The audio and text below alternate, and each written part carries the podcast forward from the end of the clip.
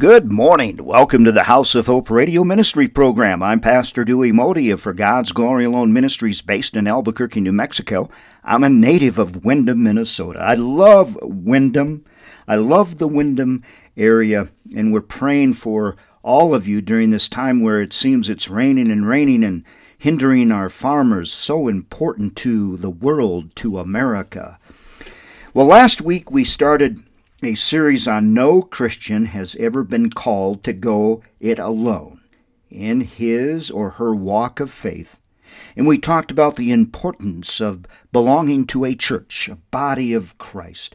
And so I just love this message because I get this all the time. Well, I go out in the forest with my wife on Sundays and we worship there. We have found that is so much peaceful for us rather than going to a church. Well, church attendance is declining in America, and that's a whole another sermon series there. Let's go back and look at Hebrews 10 24 through 25. The author, therefore, spends a great deal of time explaining that Jesus Christ prepared the way for uninterrupted fellowship with the Father. The author instructed his readers to help one another hold fast to their faith in God so many people, my friends, and this is so important for our future, the future of the church, the future of Christianity, the future of our children. People need to hold fast to their faith. They need to hold fast to Jesus Christ, the ultimate truth, the only truth. The author knew people would be tempted by trial and persecution to drift from the truth. As I said last week, that is exactly what has happened in this world and in America. People have drifted from the truth and they have their own truth, the truth that fits their lifestyle. God had plans for their lives, so he said, Let us consider how we may spur one another on toward love and good deeds. Love and good deeds. Hebrews 10:24.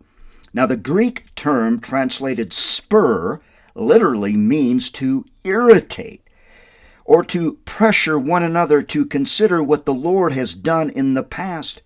In essence, the author was instructing his readers to motivate one another to refuse to become ensnared by negativity and to take responsibility for their lives. So many people are not taking responsibility for their own lives. They're relying on the government or others to raise them up, to guide them. The only one that can do that is our Lord Jesus Christ. With this backdrop, the author made it clear that we should not stop meeting together.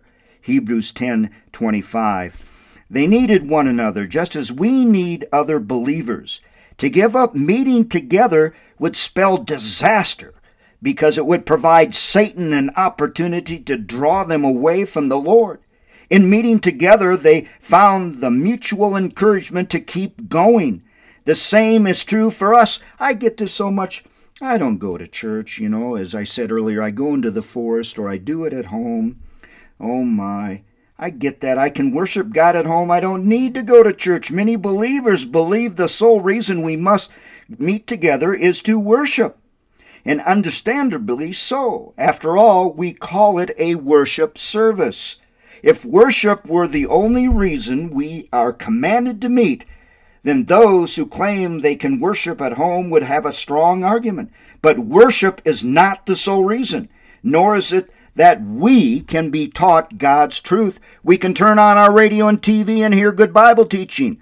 On the surface, it seems that anything we can do at church, we can do at home. So, why are we commanded to meet? Why are we commanded to go to church? The writer of Hebrews says it is to safeguard against drifting. We are the body of Christ, and when we are with other believers, we are doing what comes naturally and what we will do for eternity, being together in His presence. We make up the church together. We provide strength for one another through prayer, fellowship, and encouragement. We don't want to drift. Too many are drifting. We'll do part three next week here on the House of Hope Radio Ministry program.